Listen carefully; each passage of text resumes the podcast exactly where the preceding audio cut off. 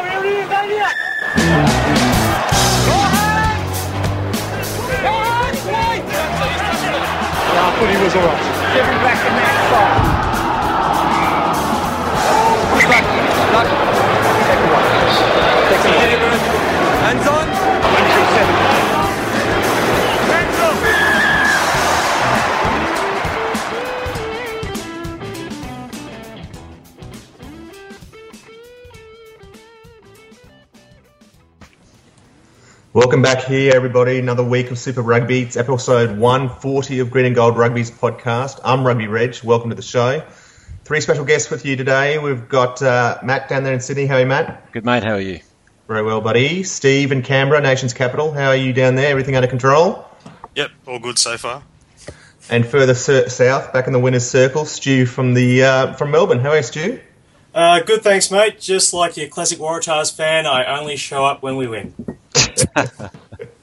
It's which is why we haven't seen much of you of late, Stu. So it's uh, Well, it's I've I've had stuff to do. You know, the AFL started back up again, and you know, I really have no excuse. It's, it's been a bad, it's been a bad month, guys. I'm just glad to be back.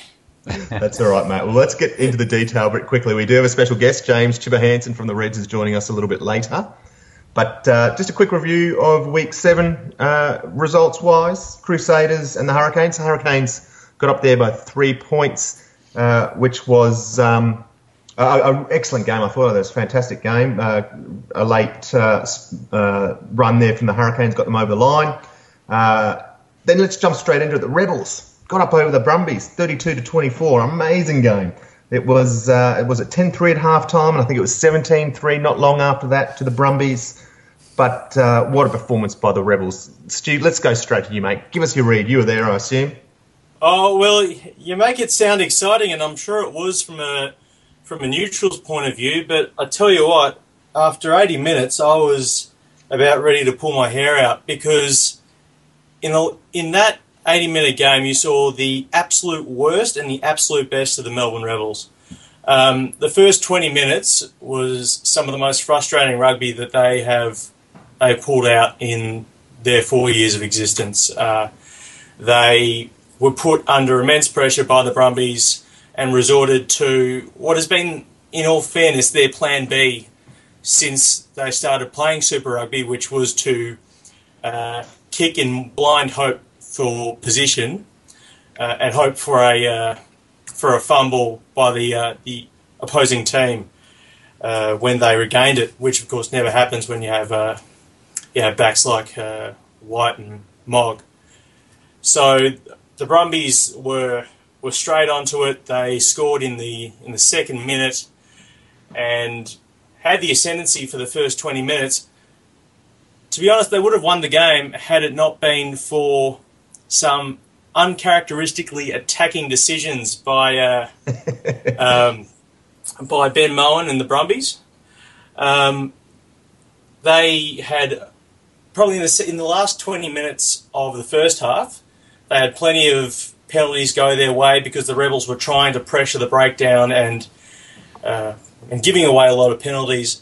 They could have iced it by going for the post. They decided to go for the line out, and the Rebels' pressure within the final five metres was was slowly getting better, and they managed to hold out the uh, uh, hold the 10-3 scoreline from uh, 20 minutes in through to the second half, and then they just switched on. Well, Stu, let's before you get into that, let's let's hear from Steve. And it's a bit of deja vu there. You're talking about that because I can remember us making the same comments after that very first round when the Reds beat the Brumbies. Was it was almost like they'd swapped captains where uh, Kev was uh, a little bit more conservative and took the points, and, and Benny Mowen was more attacking, going for the going for the try, and it would seemingly cost them then. Steve, they did look good that first half. Did, that man Jesse Mogg again early, and he's he's playing attacking. He's attacking very well this season, scoring some great tries. Um, very elusive and, and a very strong scrum. Set them up for another try. Steve, what was your read of that first half? Well, like Stu said, the first 20 minutes, I think, pretty much decided that match when the Brumbies kept hammering the line um, and just the handling errors cost them. And they probably, I think, underestimated the Rebels to an extent. Um, I can't take anything away from the Rebels' defence because they just seem to be tackling their hearts out. And I think at one stage there, the uh, sorry, the Brumbies had like 90% territory and two thirds possession, and the Rebels barely got out of their own half. And I think once they knew that they could hold out the Brumbies attacking uh, raids, they uh, seemed to be in with a shot, and obviously went away with it in the second half. And it's very un- uh, there's been a bit of a trend of Brumbies dropping off in the last quarter this year. They've conceded a few tries in that last quarter, and uh, what did they give up in that second half? Something like uh, 26 points or something. Yeah. And Yeah. uh, a fair few of those were from penalty goals, and it's it's been uh, some time since they've conceded. I think six penalty goals. Yep, 29 points in that second half. And all right, let's move on to that now because the star of the show, I think, quite quite uh, uh, consistently across the board was was Jason Woodward, who scored a club record 27 points. But there's that space of oh, I don't know, was it 10 minutes or so where we we scored two tries to Woodward and Inman, and even Tommy English scored probably what will go down as the greatest try not to be scored this year Yeah. um, in a remarkable piece of play. But what a turnaround that second half, Stu. What was that? What that? What clicked it in? Well, I mean, speaking from a uh, from a uh, fan's perspective, you like to think you have some input. And one of the rare thing, one of the things that I saw at uh, the game on Friday that's quite rare in Melbourne is that the Rebels lost the crowd. After 20 minutes, you could audibly hear um, hear the boos go across AAMI Park when they were kicking. Uh, I mean, you you can accuse Melbourne fans of not knowing the game all you like, but they knew what they were seeing and they didn't like it, whatever it was. So um, they just they switched on in the second half, and Jason Woodward was the live wire. Uh, he not only did he deliver when it came to taking the kicks, but he, along with the the centre pairing of Mitch Inman and Tamati Ellison, uh, really got the back line far more organised. And when they got organised, they got more confident and they were able to run with the ball. And that's, I mean, that's the key for the Rebels because it's one thing that they are very, very good at that I'm not even sure they're aware of yet is that they can run the ball. They're very fast and especially uh, Tom in, Tom English on the wing is uh, is case in point. You're right; it's the greatest try never scored. Uh, the collection uh, from the uh, from the restart, I think he gave the don't argue to two or three Brumbies players, put it down over the line, and just forgot to hold on to it. Um, my main concern and why it frustrated me so much to watch this game uh, on the replay was why can't they play like that all the time? I mean, why does this why does this kicking have to persist persist when I mean surely they know they're not very good at it. Well, I, so the thing I was going to add, well, two things. One is, yeah, it was a bit laxative of Tom English, wasn't it? Very, Um, very Very late. Someone had said it. Um, he would be shitting himself. yeah. After that, for sure. Um, but uh, I loved how he tried to carry it off, though, because he knew, surely, that he missed that. And just thought, you never know. And because the ref was really close to awarding it. So um, that was quite funny. Well, if you if you watch the replay, you can see his uh, you can see his reaction as that as he goes to the TMO. He was giving uh, he was giving the referee massive puppy dog eyes, yeah. and you and you can't say no to Tom English's puppy dog eyes. It's it was heartbreaking to see it But um, uh, to see it rejected.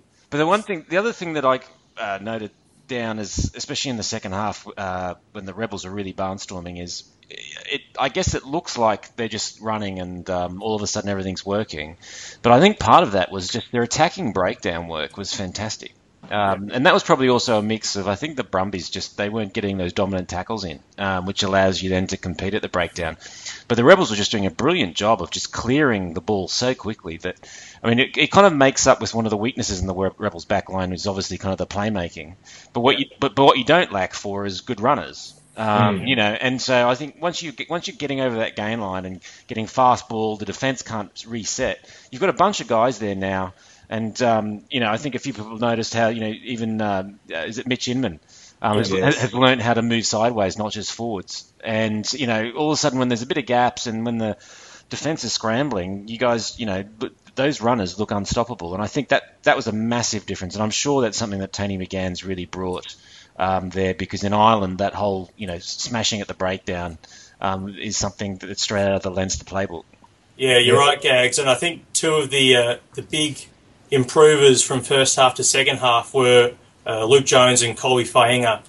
Um, Colby especially was just electric at the breakdown. I think he he got a couple of turnovers himself, and then once it got to um, once it got out to the backs, it was straight to English or Inman and Ellison, and once they got the ball, it was was game over. They could just get it out to the wings and run it.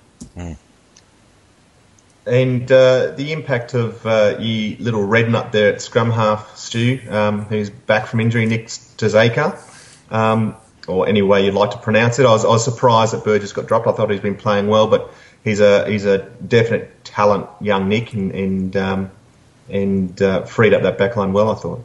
Yeah, he, he did well. Um, I think there's still some uh, a lot of room for improvement for, for Nick. I think it's Derzaka, It's but maybe Tazaka, yep. that's maybe that's just because that's how I pronounce my name.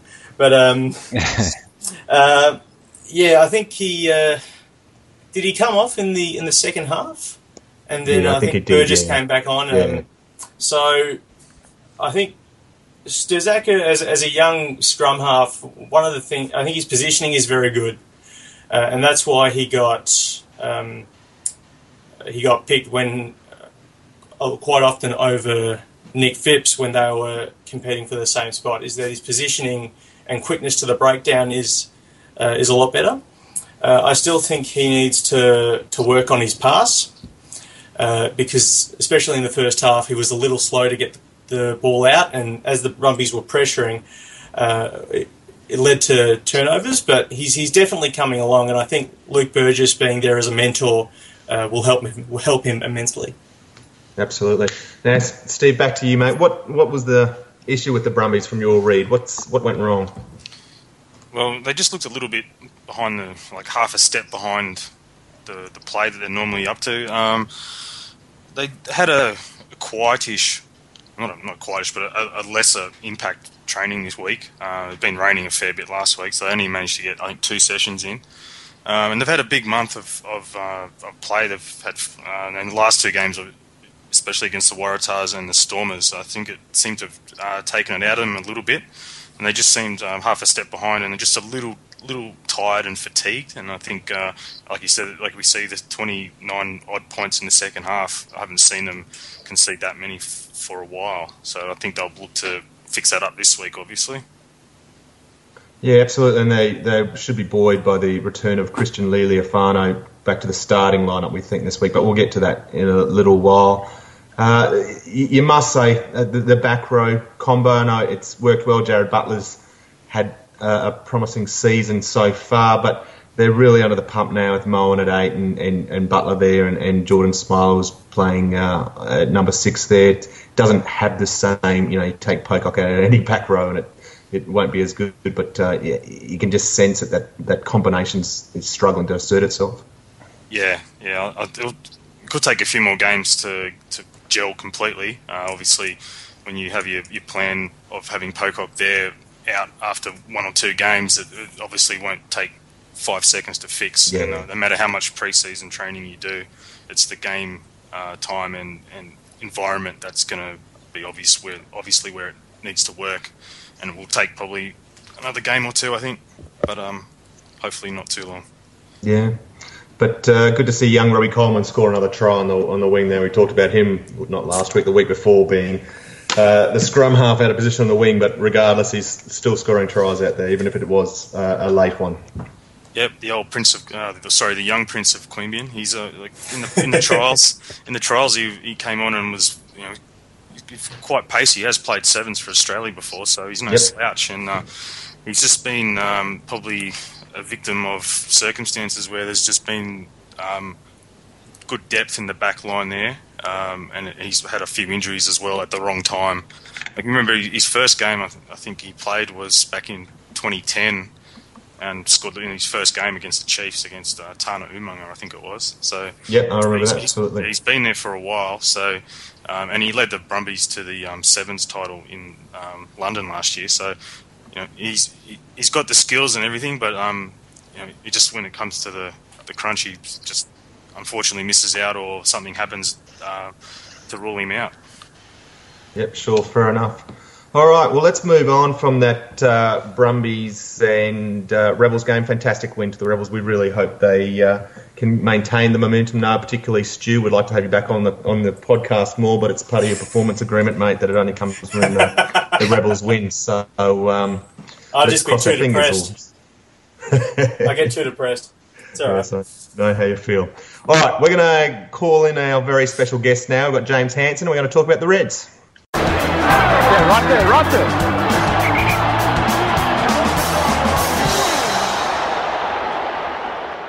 Here we are with James Hanson, Reds hooker. Was a, a star performance in the Reds performance. Their win over the Stormers on the weekend, where the Reds got up 22 to 17 back at Suncorp Stadium. It was great to be home back at Suncorp, was it, James? We've only played one game there this season so far. Yeah, it was uh, it was good. Thanks for having me on the show, first of all. But um, yeah, it was uh, it was great to get a, another win um, back at Suncorp. Mate, before we get too much into the rugby, one of the uh, the talking points of the Reds this year has been this facial hair. Um, some remarkable facial hair going on. Yourself and John Owen, we've had a few tweets going on suggesting that uh, Jono's edging you a little bit, but I think you got beard of the round from one of the websites um, this week, so that's something to be very proud of. But there's obviously a cause. This is all culminating in a wonderful cause for you guys. Uh, be brave and shave. Yeah, it started off as a bit of a competition. We just see who could uh, who could grow the best beard. Um, there was a few of us in the in the race. Obviously, Donna Owen's probably um, far and ahead the, the leader at the moment. But um, Curtis Browning's involved in it, and James Hall was involved in it initially as well. But um, when you have the beard, you go through um, all sorts of stages, and you see blokes drop out at each stage, and there's the itchy phase and all that sort of stuff that you got to push through, and then there's also the girlfriend stage, and that's where it sort of bowed out of the race, and and uh, and got uh, under the pump there to get rid of it. So he he bowed out, and um, there's only sort of a few of the strong ones that have survived, and um, unfortunately uh, next week we're uh, we're getting rid of it, but it is for a good cause, so um, we're more than happy to to do it. So um, hopefully Yeah. we're we're trying to raise twenty five thousand for the Leukemia Foundation for the, the greatest shave. So um, we're at fourteen thousand at the moment, so we've still got a fair way to go. So, so Chipper, it sounds like you've grown to love it, mate. Mate, I have, I have, and um, the funniest bloke is probably Jono. Um, with it, he initially he was sort of when I asked him, um, he was pretty keen to get rid of it, but now he's uh, he's really um, hitting it sort of deep phase of depression or anxiety about sh- getting rid of it. So Okay. I don't it know how he's gonna how he's it- gonna go with it. is it the hipster look that you guys have grown into? Is that is that the bit that you're liking? I don't know. It's sort of gone. It's almost gone um, past that. I think initially, probably the hipster look is uh, is a little bit, you know, in between, somewhere between, you know, tidy beard and and a little bit of aftershave. So I think um, Mhm. We've, we've almost grown out of that into the into the lumberjack. Um, Yeah, the ZZ top. It's the bull ZZ top at the moment, I reckon. yeah, yeah. So it's, it's got a bit out of control. But on the flip side, so you got these your big tough guys there. You've got yourself and Jono and Curtis. Uh, on the flip side, and I'll chuck in Ollie Richardson there for a bit of a plug for Ollie. But um, Yeah. but on the flip side, you've also got a couple of pretty boys there who are taking a bit of a plunge in in Gilly um, and uh, Mike Harris, who are shaving the top of their heads. Is that correct? Yeah, mate. When I, when I sort of asked around a few people, they were uh, they jumped straight on it and were, keen to, to shave. So I think um, it was pretty easy for Gilly. He's always up for a free haircut, so he was in straight away. And um, Mikey Harris took a bit more convincing, but um, I think he was sort of now that he's checked up with the girl, he was more than happy to sacrifice his Cleo Bachelor of the Year um, title and uh, and go and see how he looks with the crew cut. I was a bit surprised about uh, about Gilly though, James. Uh, Stuart here, um, because I'm looking at the uh, at the Reds Rugby website now. There's a link to donate on uh, redsrugby.com.au. Uh, Liam Gill looks like a man. or he look- To me, he looks like a man who has great pride in his appearance. You know, he- like you know, you're a very very pretty boy. You know, uh, is it is it going to be hard for him to to cope? Is he underestimating what it's going to take to shave his own head? Yeah, I mate, I don't know. It's funny you say that because it, I don't- um, for the people that know him quite well, he's actually the complete opposite. He um, It's just the eyes. really you get couldn't- lost in It his eyes. I am. Uh, it's it's a very good photo. yeah, he um, he's funny. I remember. that- I actually do remember the last time we got a haircut was um, with one of our sponsors. We had a shoot for Cloakroom, one of the menswear sponsors, and they dolled him up completely and looked a million bucks. And so that's um, that's literally the last time he's he's cut his hair. But yeah, he does uh, scrub up pretty well when he when he wants to. But um, you don't often see him out of uh, a pair of boardies and thongs. He's So uh, he just pretty, doesn't pretty like- laid back sort of guy. He just doesn't like paying for haircuts. That's it. Yeah, pretty much. Right. Fair. Yeah. All all right, look, guys. So it's a great cause. We'll move on. That that's it's fantastic work you guys are doing. Uh, there's also an awesome clip on on Reds TV. It'll be on the Red site somewhere that uh, Quirky goes across and interviews um, Jono and Mikey Harris, and, and it's a cracker. So jump on the Reds website and try and find that if you can. But let's get to the game. Um, Chib, uh, a really tough one versus the Stormers. There, the the Stormers haven't necessarily produced the goods this year, but I'm betting you would have anticipated a fairly tight and rugged game going into that one.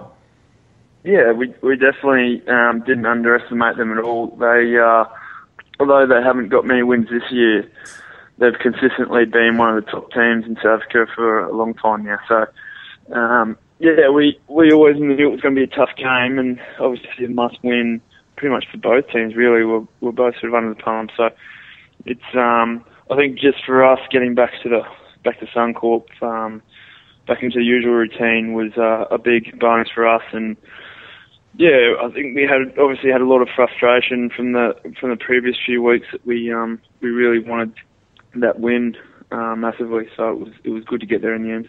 And how was your preparation? You obviously had to fly back in from South Africa, and, and word was you had a few guys with, with stomach cramps and there's some back spasms going on. It was uh, uh, not your ideal lead up.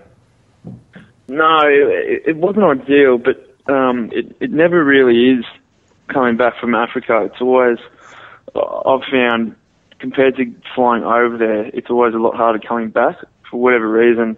Just um, even sleeping habits, yeah, people pick up um, yeah little bits of sickness and, and back spasms and that sort of thing. And um, I think we got a lot of confidence from in previous years.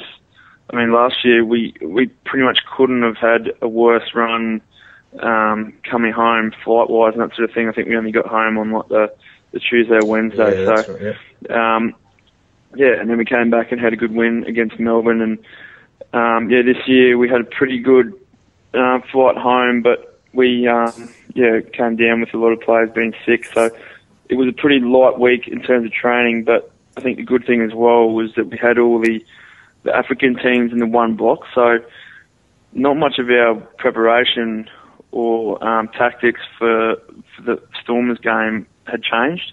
It was all pretty similar, so we were all sort of knew what we had to do, and and it was more of a mental thing rather than, um, yeah, I guess draining um, everything from training. Yeah, okay. And so leading into the game, and a bit of the the observation on the board is the Storm Stormers. I don't want to kick a dog while it's down, but they play this game where you can just sort of they can suck the life out of a game somewhat. One first question is how you went into the game. Do you do you approach that comp- that opposition with any specific tactics to, to combat there, or are you just prepared for that grind? And and two, I guess, what's your reading of the game, your performance in the game afterwards? Were you were you satisfied to get the win? Were there elements you're disappointed in? Yeah, I think um, we're obviously happy with the win, but we we knew it definitely wasn't our finest performance. Um, yeah, and that's obviously where a lot of the fatigue and that sort of thing played in, came into it. But um, uh, yeah, I think in terms of tactically um, with the African teams, obviously very physical, very big, um, and particularly the Stormers. The statistic before before the game was that they held onto the ball longer than any other team. So we had to be prepared to either hold onto the ball ourselves for a long time or um, you know play it down there in their half and, and, and make them play out of it with and, and sort of back our defence to to get turnovers down there into the field or um, yeah get, hopefully get sort of a set piece down that end but um, which which sort of worked but it, it turned into a um, bit of a kicking battle which we didn't always win but um, yeah, we did sort of manage to hold onto the ball for long periods of times there as well when we didn't always necessarily get big yardage, but we ended up with, you know, having a good kick from Willie or Quade or something that sort of put us back on the front foot. Yeah, and what about your own game, James? I think you started the two games now, and, and they've actually both been. Have you started both Suncorp games? Did you start versus the Cheetahs? Yeah, yeah, I started Yeah. um, Cheetahs game and yeah, Storms game the weekend. Yeah. So, So you're, you're playing some great football, and I, I dare say you're looking to be one of our more dangerous runners with the ball in hand in terms of we all can obviously remember that try versus the Cheetahs, but you made some good ground um, versus the Stormers too. You're happy with where your game is at at the moment?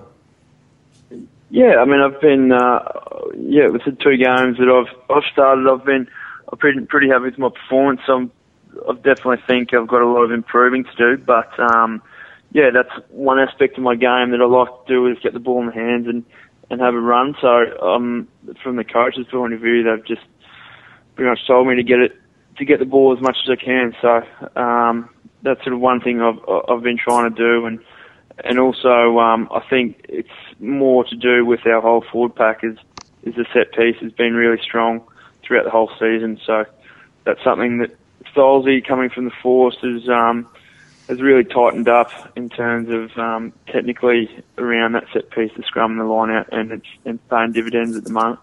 Yeah, great. A couple of other things. Well, a couple of minor points with this last game. I wouldn't mind having a look at the force too, obvious, for obvious reasons. Um, a couple of injuries from that game. Quirky and, and Ships both went off. What's the story with them? Any word on whether they'll be right for this weekend, or I actually haven't seen anything in the press. Yeah, I think um, they're both sort of, the, the coaches are giving them a bit of time to to make a call later in the week. But um, yeah, they're working around the clock at the moment to get themselves right. So I'm not Yep. I'm not exactly sure um, who's who's fit or, or, or Yeah. whatnot. But um, yeah, in any case, that's that's been the really I guess strong part of our of our squad in the last few years is when we have had injuries that you know the next guys have stood up and you know you saw Curtis Browning get a lot of time there Mm. on the weekend who came on and, and is a really strong ball carrier as well took us forward and then uh, and Benny Lucas came on and when everyone was really tired he got in there and did hard stuff so it's um it's good to see those guys coming on and making a difference and you know I think we don't lose much in terms of if we if those guys drop out then um you know we've got guys just as good to come on and do the job. But, but just before we move on from that game, mate, you, you made a pretty electric run. Uh, you must have felt the wind kind of, uh, you know, kind of bristling through your beard there. As you, can can you talk us through it? Can you talk us through what happened? You must have watched it a few times. Come on. It was actually, uh, yeah. I mean, it was a bit of a fluke. It was, it was actually, it was a good passage of play. It was off a line out from what I remember, Yeah. and um, the ball sort of, it didn't end up being a ruck. The ball just sort of kicked out the side or thrown back, and Simo made a break up the, the middle of the field, and then there was a few um, crazy offloads. I think Dales did one, and then Quady obviously just threw a no look pass, thinking that um, Rocket or someone fast would be there. Um, little did he know that it was a slow hooker, and um, I missed it on the full, and it just sort of popped back into me, and I, yeah, did a little, little jig and a step, and and um, managed to find my way in the corner, which is always nice. Yeah, you must have felt them kind of slapping around your he- heels, did you? Could you? You know those, you know the, the, the tackles that were being missed as you stepped through. Yeah, the guy, um, one of the, I think it was the number eight actually. I managed to get a, a hand on Yeah, to bump to push him off. He came up to me after the game and, and grabbed me and said, "Don't you ever push me away again, eh?" Like, uh, it he came at me a bit, but um, it was, all, it was all a bit of a laugh. but I tell I you, mean, I was just what my other thing I was going to ask is um, the one thing I did notice about the game. It was good you guys got the win, but um, geez, they could tackle the Stormers, couldn't they? I mean, the number of times you saw even people like Big Kev just getting stopped in their tracks, even going backwards. Um, they, they, Yeah. they Saffers, they really know how to put a hit on.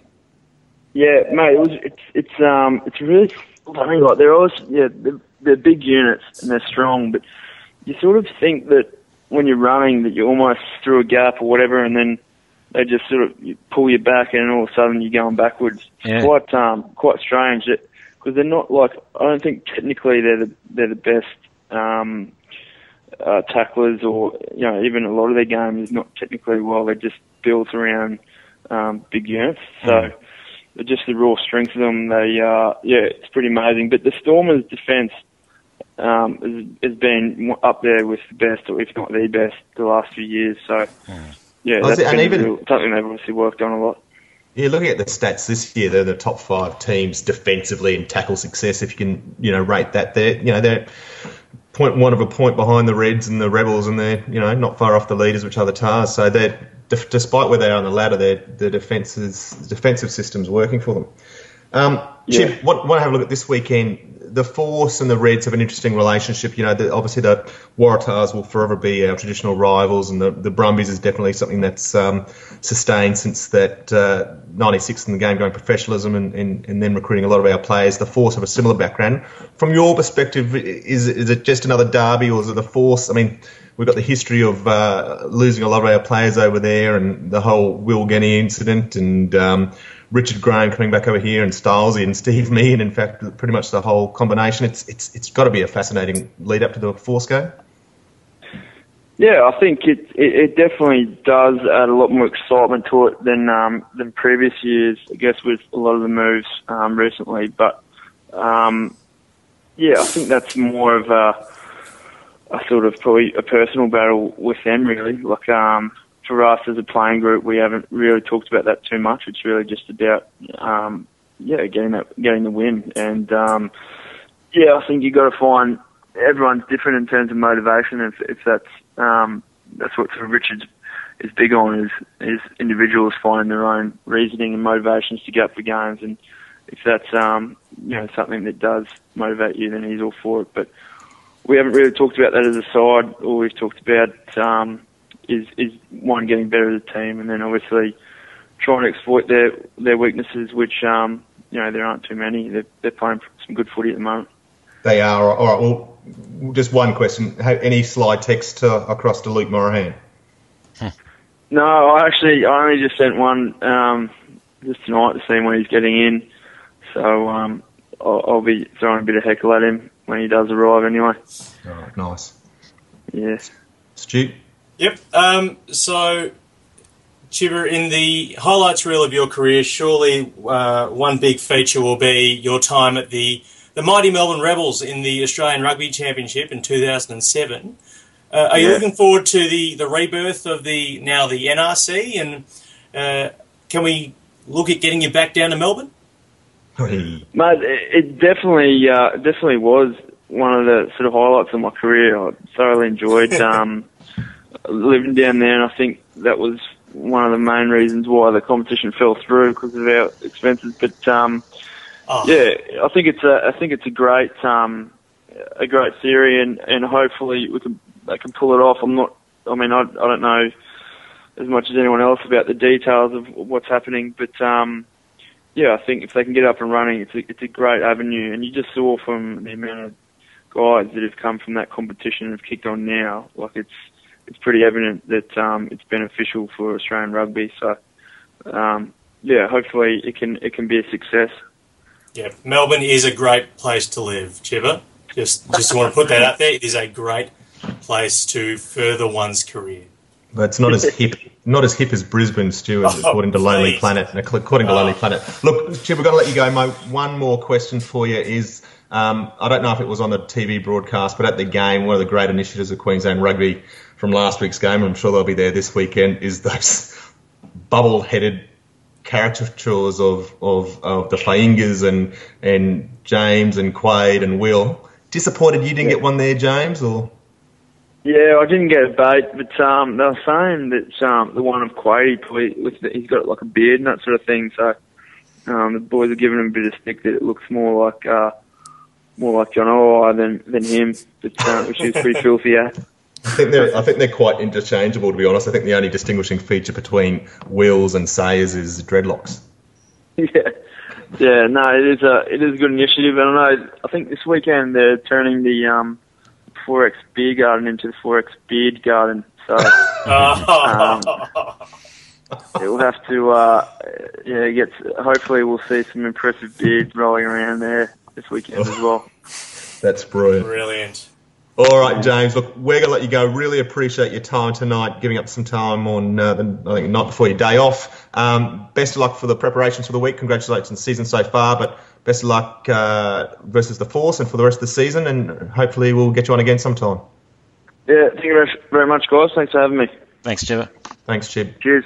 Bye. Yeah, right there, right there.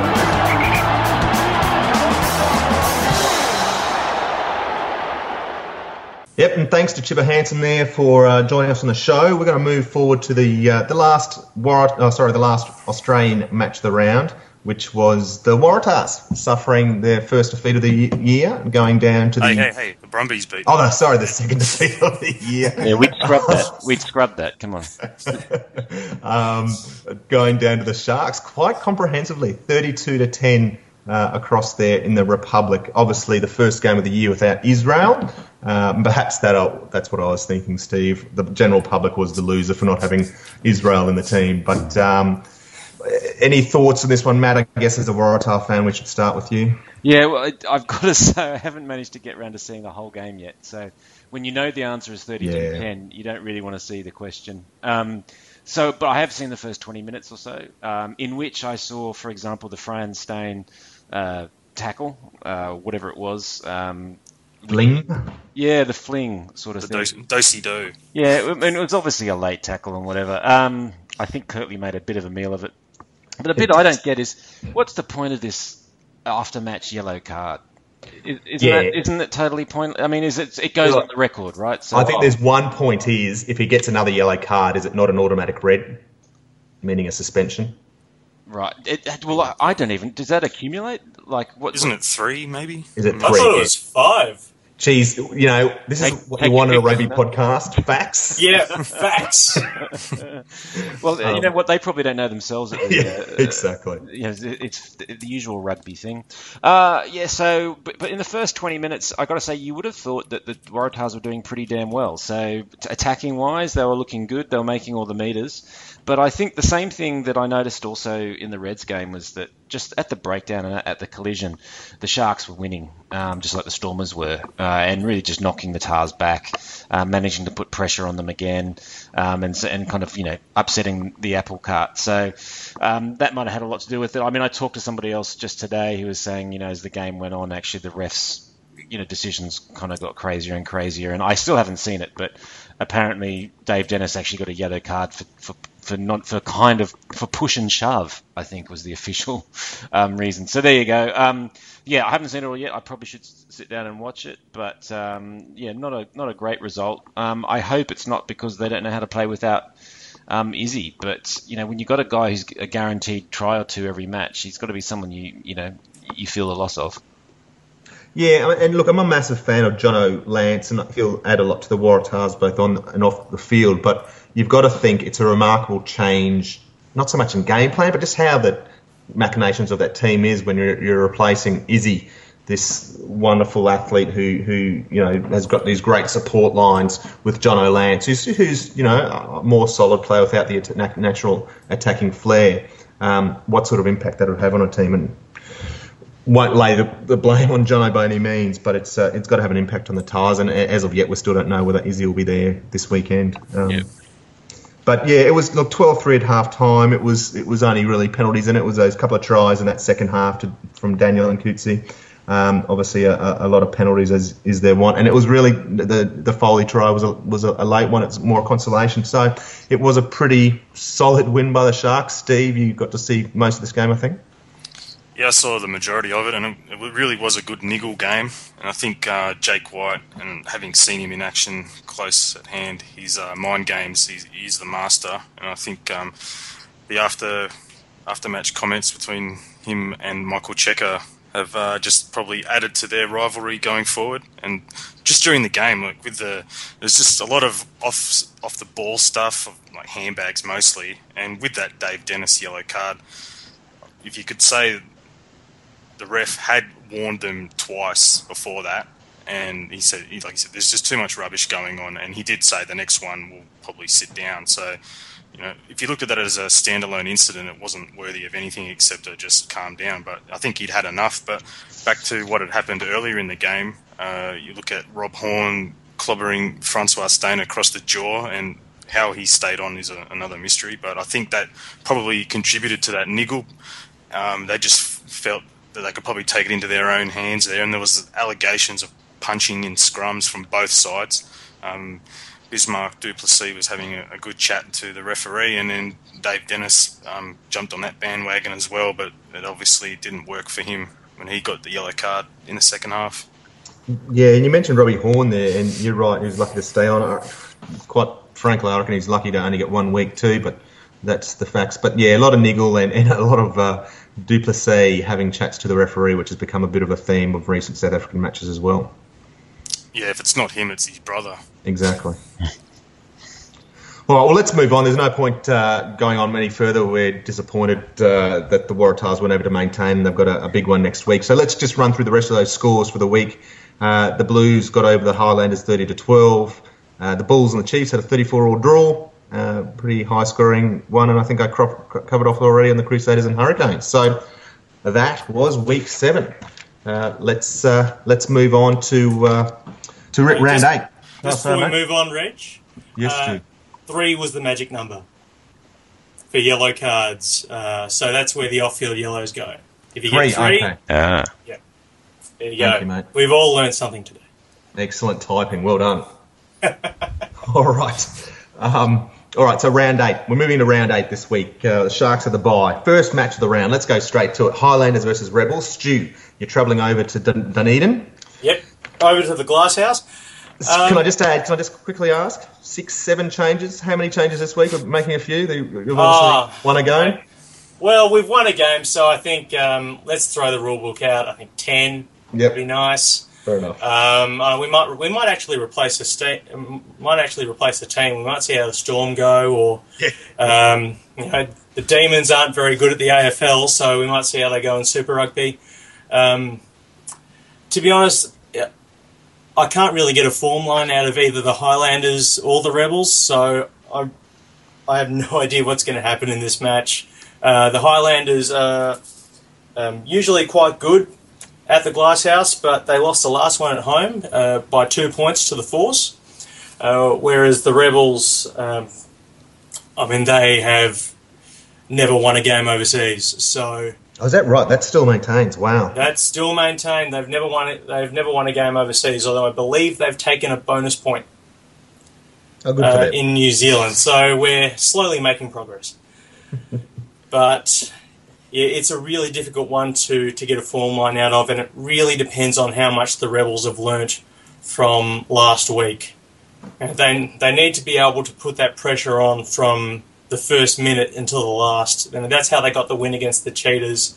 And that's what's and not doing that has cost them uh, the win in each of their subsequent subsequent games before they uh, snapped out of it against the Brumbies. So if they play that running ball that they did in the second half of this week and and uh, keep that pressure on the Highlanders, I think the, the Highlanders will fold yeah, and we'll get right. our first win.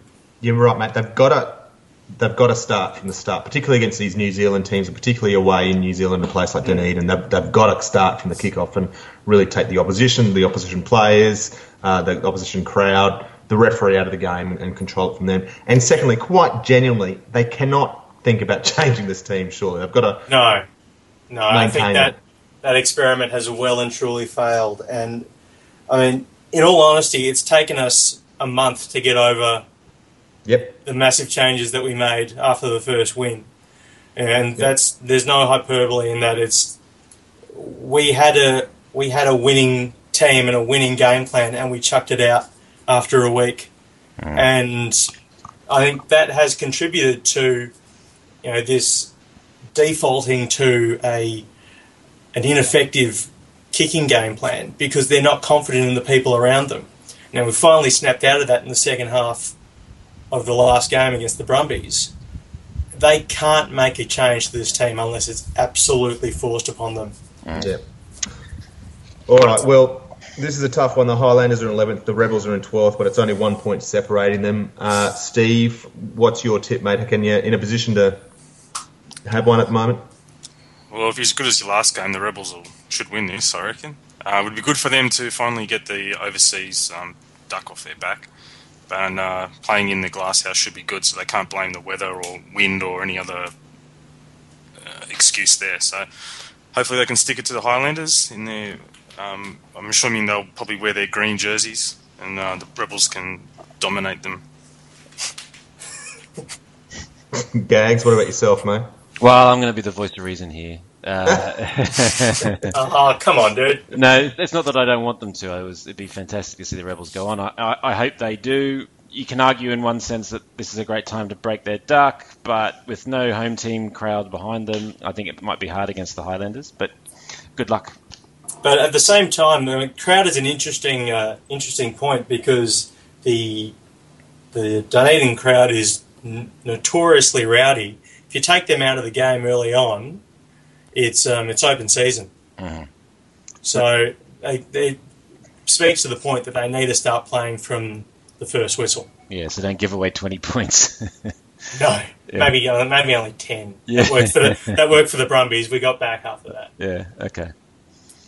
Yeah, look, from my perspective, I um, I hear what you're saying, Mr. Voice of Reason. I'm going to be the voice of unreason and, and, and back the rebels. I, I, I just, my only thing, I think McGahan is a good coach. I think he would have learnt from his lessons, and I think he's a, he's got the potential to be this hoodoo breaker. I think he'll uh, he'll do a lot for this team to uh, to get them up for this away win. So there we go. We're just getting Stu's vote. It's two one there. It's time, boys. Come on. Uh, straight on the back of the Highlanders Rebels game is we move down to Canberra where the Brumbies are taking on the Blues. Uh, Steve, what's your thoughts, mate? Uh, what's the word from the, the capital?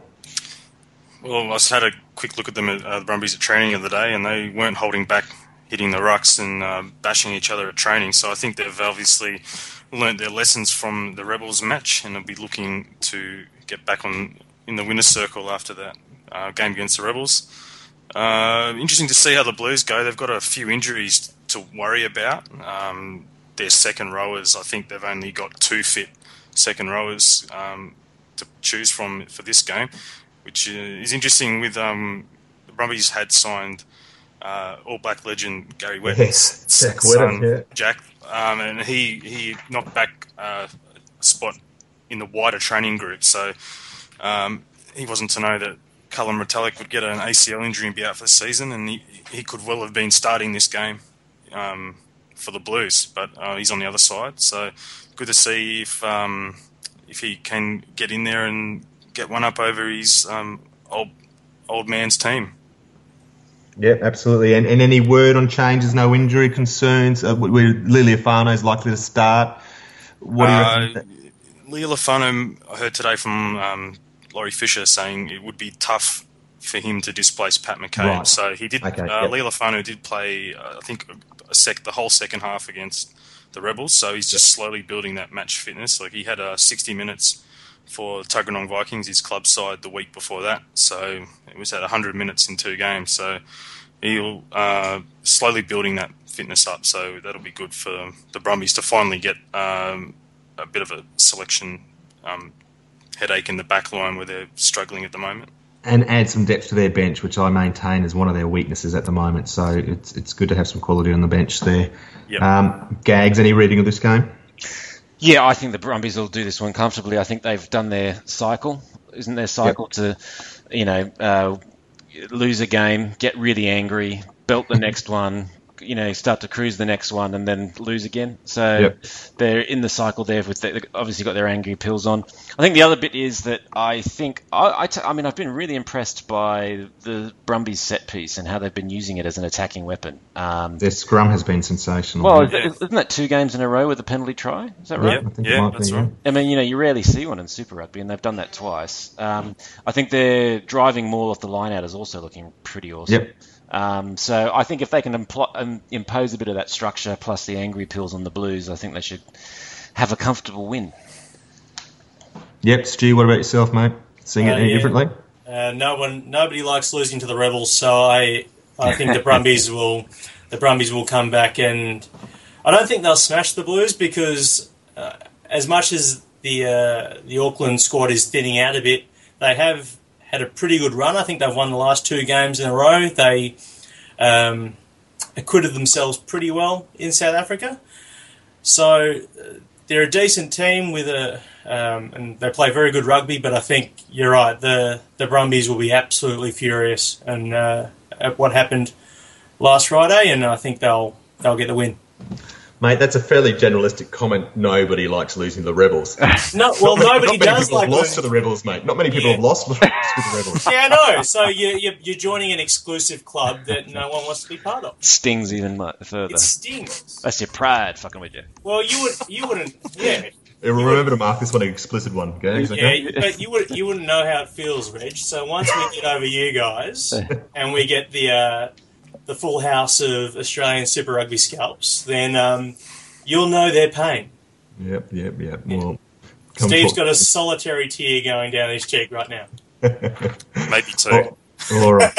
all right. Well, I'm, I'm going the same way. I'll tip the Brumbies. I'm with Gags. I think they're, they'll uh, recover well from this and, and love to get back to Canberra. There's been a fair few home games for them.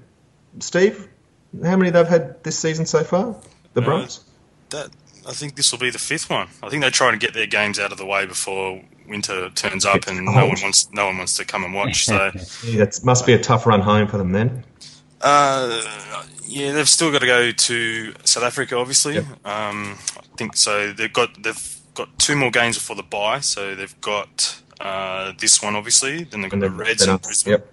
and then they've got the bye, and then they've got the Chiefs at home straight after that on Anzac Yeah, Day, right. and then I think it's Crusaders. So they haven't like uh, like what Chibba was saying with the the Reds, how they had a, a block of South Yeah. African teams, and um, you can sort of once you've adjusted your game plan there, um, you you just play three uh, of the same country, so you don't have to do too much. But the the Brumbies have had uh, they had two Australian teams into the Wellington, and then back for the Waratahs, then the Stormers, then uh, the Rebels, and then back to another New Zealand side. So they haven't really had any consistency in that in that order.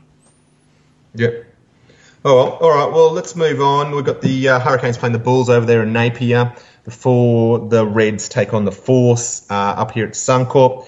Uh, yeah, look, I don't expect this to be a pretty game. I could be surprised, and they could come out and both teams try to run it. There's been um, occasions of that, but uh, I think the Force undefeated against the Reds the last three games, two wins and a loss, including their first ever win at Suncorp Stadium last last year.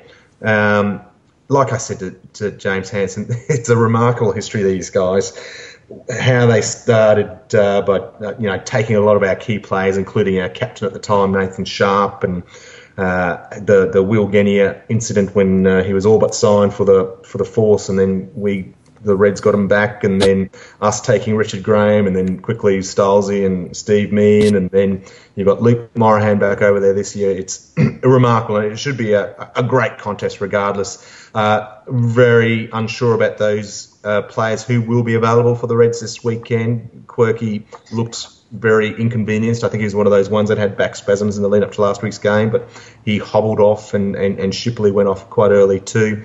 Um, we've lost a few outside backs at the moment, uh, with obviously Aidan Toua and, and Chris, Chris. Uh, I, it- it'll be interesting to see if, if Ships is out. Turner, I'd say, will move to the wing. They'll either bring Benny Lucas straight into fullback, which they uh, they did on the weekend as a replacement, or they might bring in that JJ Taulagi, which I'd love to see. JJ's a, uh, an excellent player, very high potential, just a young guy. Uh, scored 13 tries in 13 Premier Rugby games last year. Can create something out of nothing, but can also go the other way as a lot of those players can. So, look, uh, I'm going to back the Reds, obviously, um, but three in a row for the Force so far in the season, it'll be a very tough one. Matt, what's your read? Well, uh, I'm I'm not a big fan of where where the how the Reds are travelling at the moment. I've got to say. Um, I I think I tweeted. All right, Steve, do we move on to Steve? Right. Well, I think I tweeted during the game. I just think there's so many things kind of. Maybe it was because it was the Stormers, and you know they're they're a tough outfit, um, no doubt. But I just thought it's interesting. You know, the breakdown and the and the tackle collision have just become.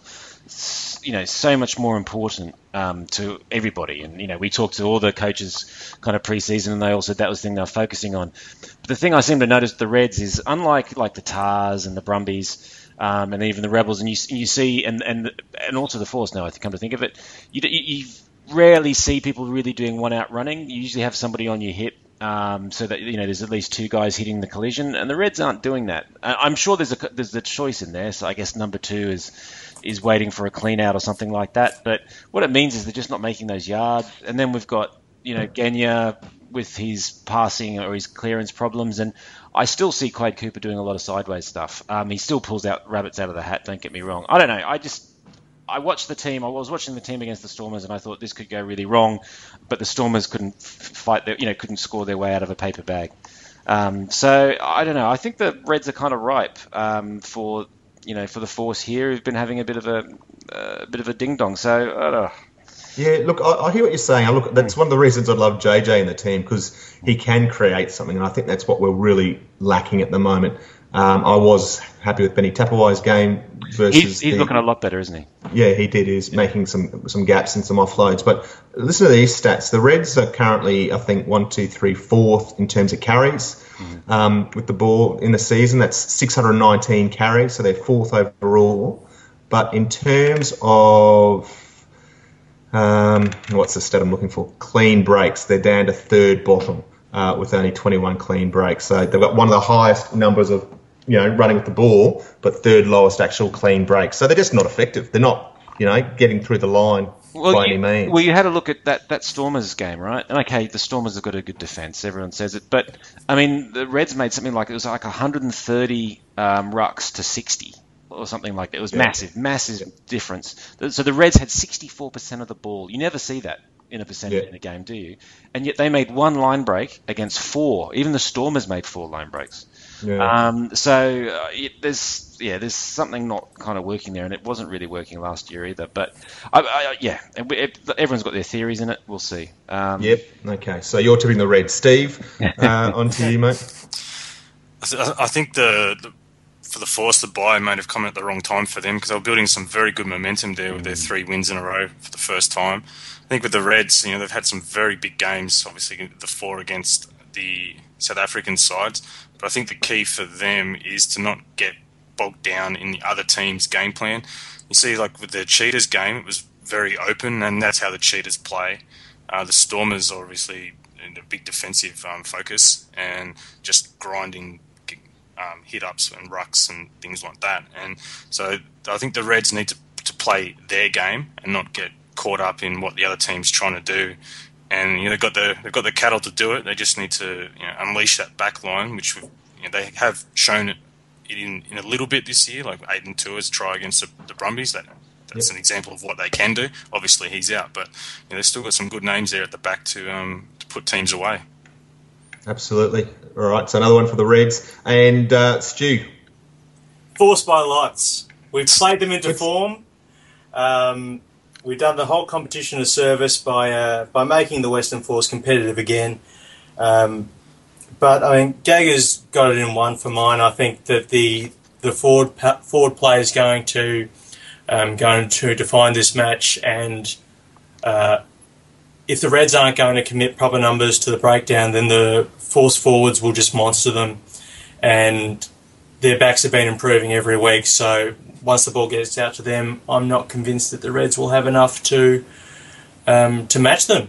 Mm. Yeah, okay. And don't forget the loss of Liam Gill. I mean, jeez. Oh, yeah, that too. Jeez. Yeah, yeah. forced by even more. Interesting. Okay, so everyone's gone for the Reds for that game. We're going to move on to the Cheetahs and the Chiefs. There's over there in Bloemfontein, the Lions and the Crusaders at Joburg. And we'll wrap up with the Stormers versus the Waratahs over in Cape Town. Matt, uh, what's your feel on this one? Uh, it's a tough run back for the Stormers. You'd have to feel the Waratahs will bounce back fairly positively. I don't know, mate. Actually, I, I think the Stormers will be absolutely stinging here. I think they're going to turn this, and I, I think what the Shark showed, for example, last week, and other teams um, have done when the Tahs haven't played well, is that you can knock the Tahs off their game. Um, and I think that's exactly what the Stormers will come out to do. And I think they could. I mean, if I was, you know, thinking about my bet, my uh, tipping um, as a betting man, is I yeah I'd probably be going with the Stormers on this one. Um, I know Izzy's back in, isn't he? He's playing, which is Oh, a- I don't think that's confirmed until. Thursday. Yeah. He's in doubt. he's in doubt, is he? Well, if that, that would just make it even worse. So I think yeah I think the Tahs are going to be pushing pushing it uphill. It'll be a great win for them if they do. I guess Yeah. at least it's at um, sea level, uh, Yeah. although you know it was against the Sharks as well. But uh, you know, yeah, I think they're going to put. I think the Stormers are going to be because their backs are really against the wall. People are starting to ask for heads to roll and stuff like that. And it's not like the wheels have fallen off. Like you know, their defense is still there. I think they're going to make it tough. Yeah, the, the big loss of Gio Aplon, their live wire fullback, unfortunately for them. Uh, Steve, what's your thoughts? I think this, yeah, the Stormers have uh, had a few changes this week. With um, they got a new director of rugby put in Yeah, as of to, as of today. So Yeah, they've Good obviously, smile. Yeah. yeah, they've obviously um, you know swinging the axe there and putting Allister Coetzee on on notice that they needed something to be done. And like you said, their defensive record's been good, but there's been a lot of criticism over their attack this year. Um, you know, they obviously went close with the Crusaders. Um, probably should have beaten the Brumbies if Peter Grant could kick properly. Um, so they have been close in some games, and I think this time they've got to um, they've got to get one, get a win just to keep uh, you know, South African rugby happy. Yeah, Otherwise, okay. they'll become the weak conference. No, yeah, they will. Weaker. Stu? Um, yeah, just echoing, echoing the thoughts uh, from Gags and Steve. I have family in South Africa. I was talking to them yesterday, uh, family in Cape Town, and we were talking rugby. And the Stormers have not been under this much pressure from the media uh, about their performance in years. So something has to give. If if they don't win this game, uh, this game this week, then a lot more heads are going to roll. So the, they're going to be up for it. It will hinge on whether Izzy's there. I think they're, the the Waratahs lost a bit of that attacking flair um, with him gone, um, and I'm not convinced they have enough enough uh, scoring options out back without him. So, yeah, Stormers for mine. They they just have to win. You unpatriotic bastards. All three of you going for the Stormers. Look at me. Look at me. Who would have thought that I'd be the lone Waratah supporter here? Um, I'll only go for them as a point of difference. But, um, all right, well, that's that's uh, round into it, eight. Rich. Come on, talk us into it, mate. Yeah. Yeah, I, I- I just think they're I think they're a well coached team, and I think good coaches have the ability to turn around that performance. I think the Stormers will struggle. I think you're right, the defence is there, but they're still scrappy. The attack didn't show too much. Gio Aplon is the man that has won them their game in the past. He's gone now for the season, um, and I think is off to France at the end of the season as well. So they won't see him again, and I think he's a massive loss. I, I just can't see how they'll bounce back um, from this trip home whereas the Waratahs will uh, are already over there and, and well positioned. Um, you're right, Izzy is a big loss. Is Alofa Alofa injured? I was surprised he wasn't in the team last week, was he? No, he's just. I think he's dropped. Was it just out. dropped? On, when you take Izzy and Alofa Alofa out, there's two of your most um, uh, penetrative backs. Um, you know, I think they might see see that selection a bit differently this week. So that's that's why I'm going for the Tahs. Um, and just because you know I love New South Wales. Um, look, that's uh, that's round eight. Look, we do have a we do have some news. Uh, we just wanted to talk to um, uh, a few quick ones. The first one is Andrew Andrew Fifita, um, the the leaguey who's uh, was all signed and dusted from the Shark Cronulla Sharks to the Canterbury Bulldogs, and came out and made some statement that he had wished he had come to rugby union and somewhat related or completely unrelated. The Bulldogs have now torn up his contract. Who knows where he'll go? But all the talk is, will he come to rugby? Matt, what's your reading of this situation? Well, I have, you know, having been in Pommyland for the last too long to remember, um, his career has completely passed me by. Yeah. So, I when I'd seen the guy, you know, on TV as a bit of a walking car crash by the looks of things, but I have no idea what he's like as a player. I think the whole idea of any leaguey. I mean, it's interesting to hear that he's got some rugby in his background. Um, so I'm going to be looking to you guys to tell me just how how much of that there was. But otherwise, I think it's going to be, it's always going to be tough for a leaguey to go to a forwards uh, role because these days because it's so technical. Steve, you probably got as much insight as anyone else. He he had some involvement with the Brumbies.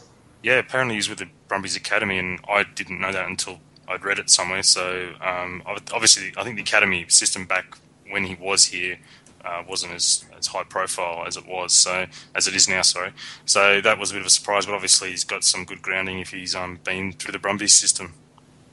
Well, Yeah. that's, that's interesting. And I'm with you, Gags. I'm not a massive league follower, but um, he's played for Australia. He's played Origin, I believe. I think they rate him the number one prop in the world. So you know he's obviously got some sort of ability. Um, I don't think he's worth eight hundred thousand, but um, if it was between him and James O'Connor for a contract, I think I'd be going for the the big big strong forward. Mm-hmm. Yeah, although I mean, I think as I'm just reading some reports here, I think the sort of money that he'd be looking for, he, he could be having trouble finding it. Yeah, anywhere. Mm-hmm. Except in France, perhaps, with their new TV deal. Oh, indeed. And speaking of France, Stu, mate, Hugh Pyle is off at the end of the year. This uh, one shocked me. I don't want to talk about it. Yeah, I know. What's going on?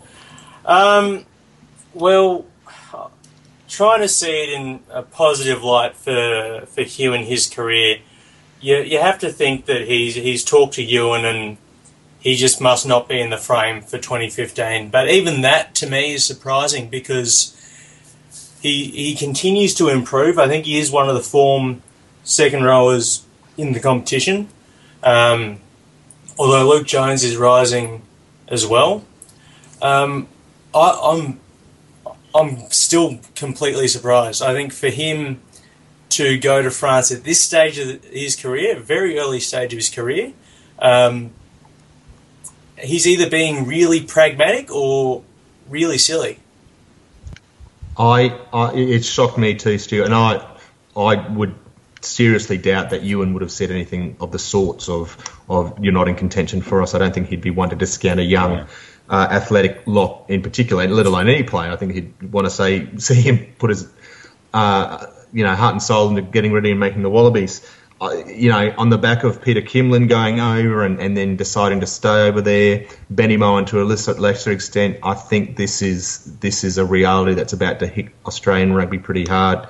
Um, as I mentioned, I think France have just finished or just finalised their new TV rights broadcast deal, which is huge and and will arm up all of those clubs over there with more money than we could possibly imagine, possibly imagine, which will put us under all sorts of pressure from a retention perspective. I mean, I mean that that's that's all well and good, but I'm, I'm sorry, I can't get over the fact that it is a World Cup year, and he is one of the most talented young second rowers in the country. I'm with you, it's, Stu. uh, mate. it's it's it's bizarre, and if It- the if the Australian Rugby Union are so far behind in terms of just being able to retain players, then we have some serious problems, Yep. and not just for next year, but going forward. Yep.